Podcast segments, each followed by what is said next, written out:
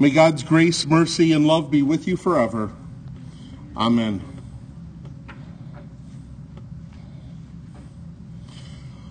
Well, what was Christmassy about those readings? Then two will be in the field, and one will be taken, and one will be left. Well, that might have been helpful if you were out shopping on Friday. He will judge between the nations and shall arbitrate for many peoples. Let us then lay aside the works of darkness and put on the armor of light. Where's the Christmas spirit in any of that? It's not there, nor is it supposed to be, because we are in the season of Advent.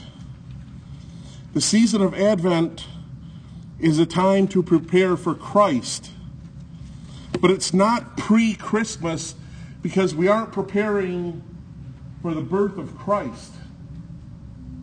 That's already come. And we will celebrate that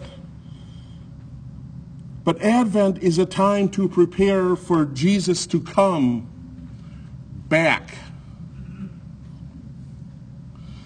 Advent is a time to prepare for his return.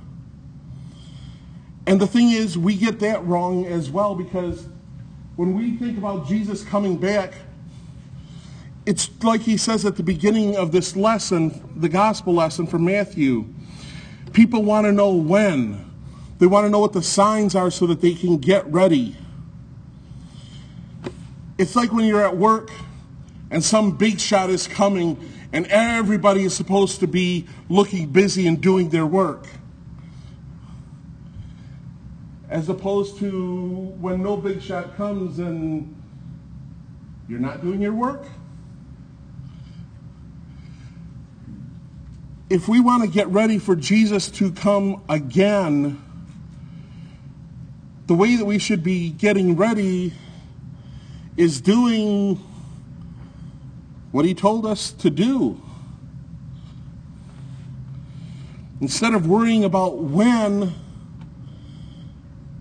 how about we just do what? To do what we were told to do. Jesus said if the owner of the house had known what part of the night the thief was coming, he would have stayed awake and would not let his house be broken into. Therefore, you must also be ready, for the Son of Man is coming at an unexpected hour. It's easy to be prepared when you know when it is you're supposed to be prepared. But if you are truly prepared, you're ready at any time. And for us to be prepared for Jesus to return, we should be doing what it is we should have been doing the whole time. And that's part of what the word that came to Isaiah, son of Amos, saw concerning Judea and Jerusalem. Because the vision that Isaiah had was for God's people to be the fulfillment of the covenant that God had established with Abraham and Sarah. God promises these, these two, he's 99, she's 98. You're going to have a child, and from that child there will be more children. And from you will come a mighty nation, and all of this land will be yours. And here's your part of the deal. I'm going to bless you and I'm going to bless your descendants so that through them the rest of the world can be blessed. What God wanted from Abraham and Sarah's descendants is for them to use their blessings to be a blessing to others. God wanted Abraham and Sarah's descendants to be like the person whose lawn is always green, 12 months out of the year, no rain, no sun, too much rain, too much sun, but it's always green. Or that person who takes their vegetables to the local fair and always wins the blue ribbon because their tomatoes are the size of basketballs. Or that person who brings a dessert to a dinner and their dessert is always the first one gone. God wanted Abraham and Sarah's descendants to be so successful that everybody would come up to them and go, What's your secret? How do you do it? And like you see in so many TV commercials, they, they turn to the camera and smile and say, Well, I'm just doing what the Lord told me to do. Maybe you should do so as well. And then the jingle plays. God wanted God's chosen people to be so successful that people came to them to find out what, what was their what was the secret of their success. And Isaiah saw a day when that would happen, when the world, all the nations, all the people would come to Jerusalem, to Mount Zion. Many people shall come and say, Let us go up to the mountain of the Lord, to the house of the God of Jacob that he may teach us his ways and we may walk in his paths. Isaiah saw a fulfillment of the Abrahamic covenant that people would come to Jerusalem to find out what do we have to do to be blessed like this? And to find out that God's justice is to take the blessing that you have and share it with someone who needs to be blessed. If you have, give to someone who doesn't have.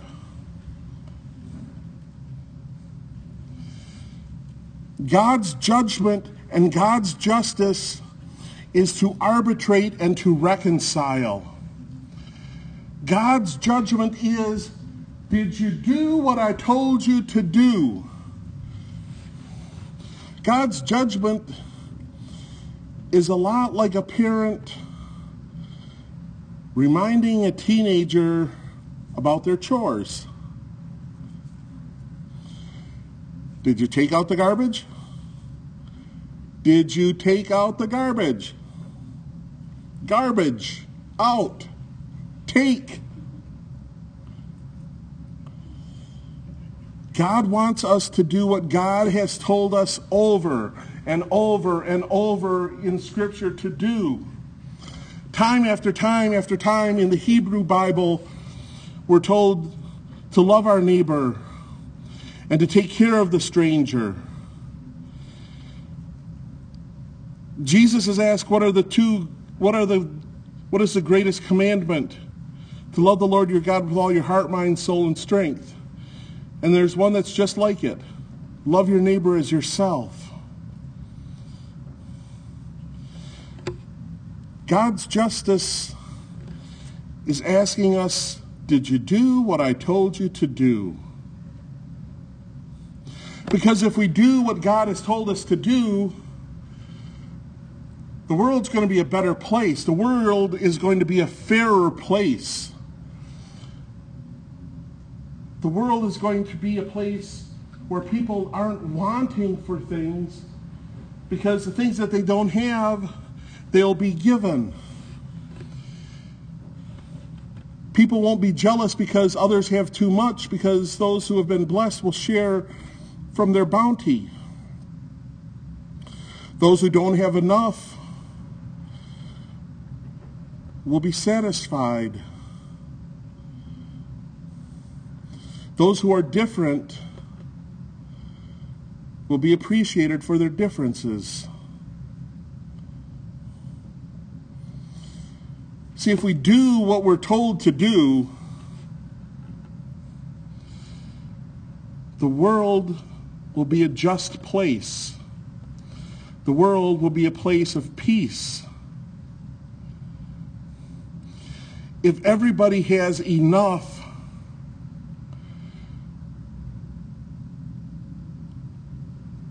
people won't need to be afraid that someone's going to take what they have. And if we feel safe, we won't have to learn war anymore.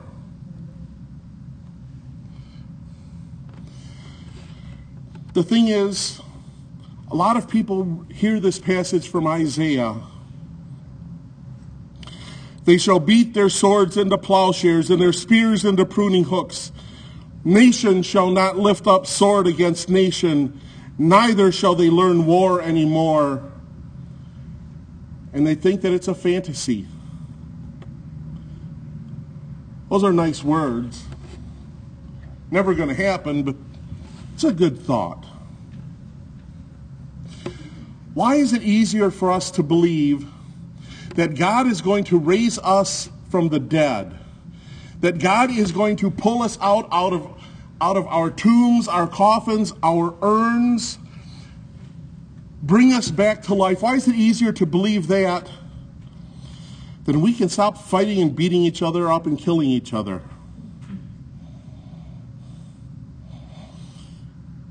There's a simple reason why it's easier to believe in life after death than a peaceful existence. Because we don't have to do anything to be raised from the dead. Well, that's not true. We got to die. And time is going to take care of that. But if we want to live in a world where they shall learn war no more, we have to live a, world, live a life of peace. We have to live a life of justice. We have to live out the commands of the Hebrew Bible and the commands of our Lord Jesus Christ to love God, to love our neighbor, to take care of the stranger. We have to live out the terms of the Abrahamic covenant to be a blessing to those who are in need. It means we have to live and do what Jesus taught.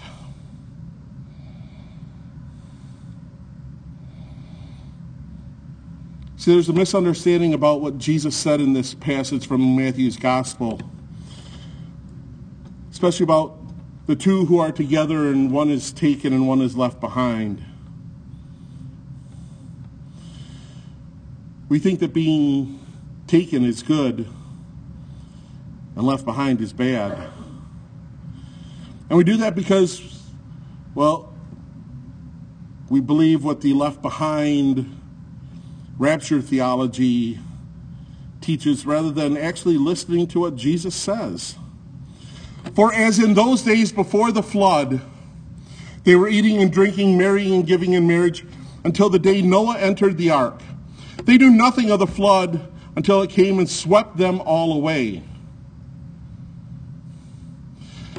What happened during the flood? Noah entered the ark and for everyone else, they knew nothing until the flood came and swept them away. The righteous one, the one who was doing what God told him to do, as crazy it was to build a big giant ark and collect a whole lot of animals, the one who did what God said, stayed. The ones who didn't were swept away. The ones who were found lacking were taken away. So too will it be in the coming of the Son of Man. What Jesus describes as happening when the Son of Man returns, where two will be together and one will remain and one will be taken, is that the righteous will be left here on earth. Because that's where God's kingdom is going to come.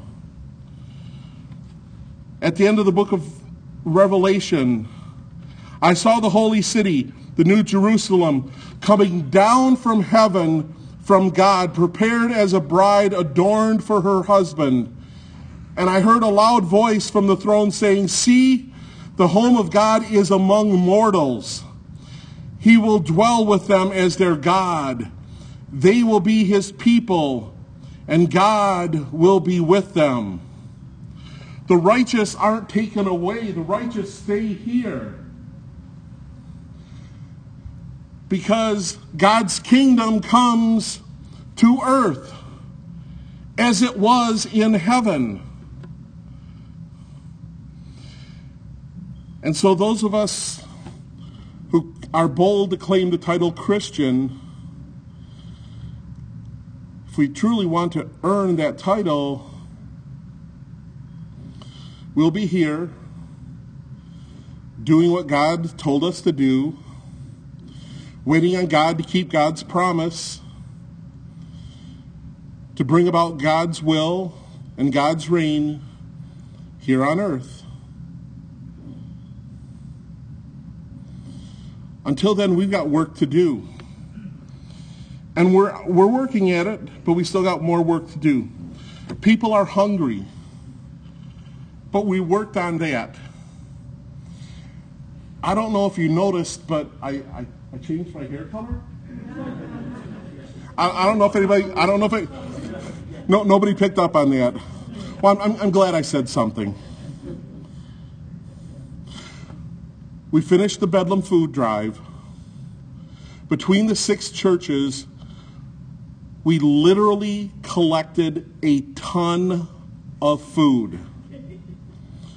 2,040 some pounds. Our has gone or will be going to food banks around Oklahoma City. Now, more of that food was put on orange tables as opposed to maroon tables. And so that's why I'm uh, picking up some extra work, doubling as a traffic uh, barrel out of some construction zones.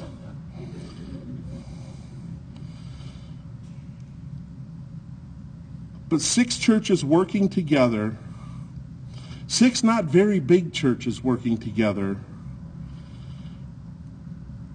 provide a ton of food.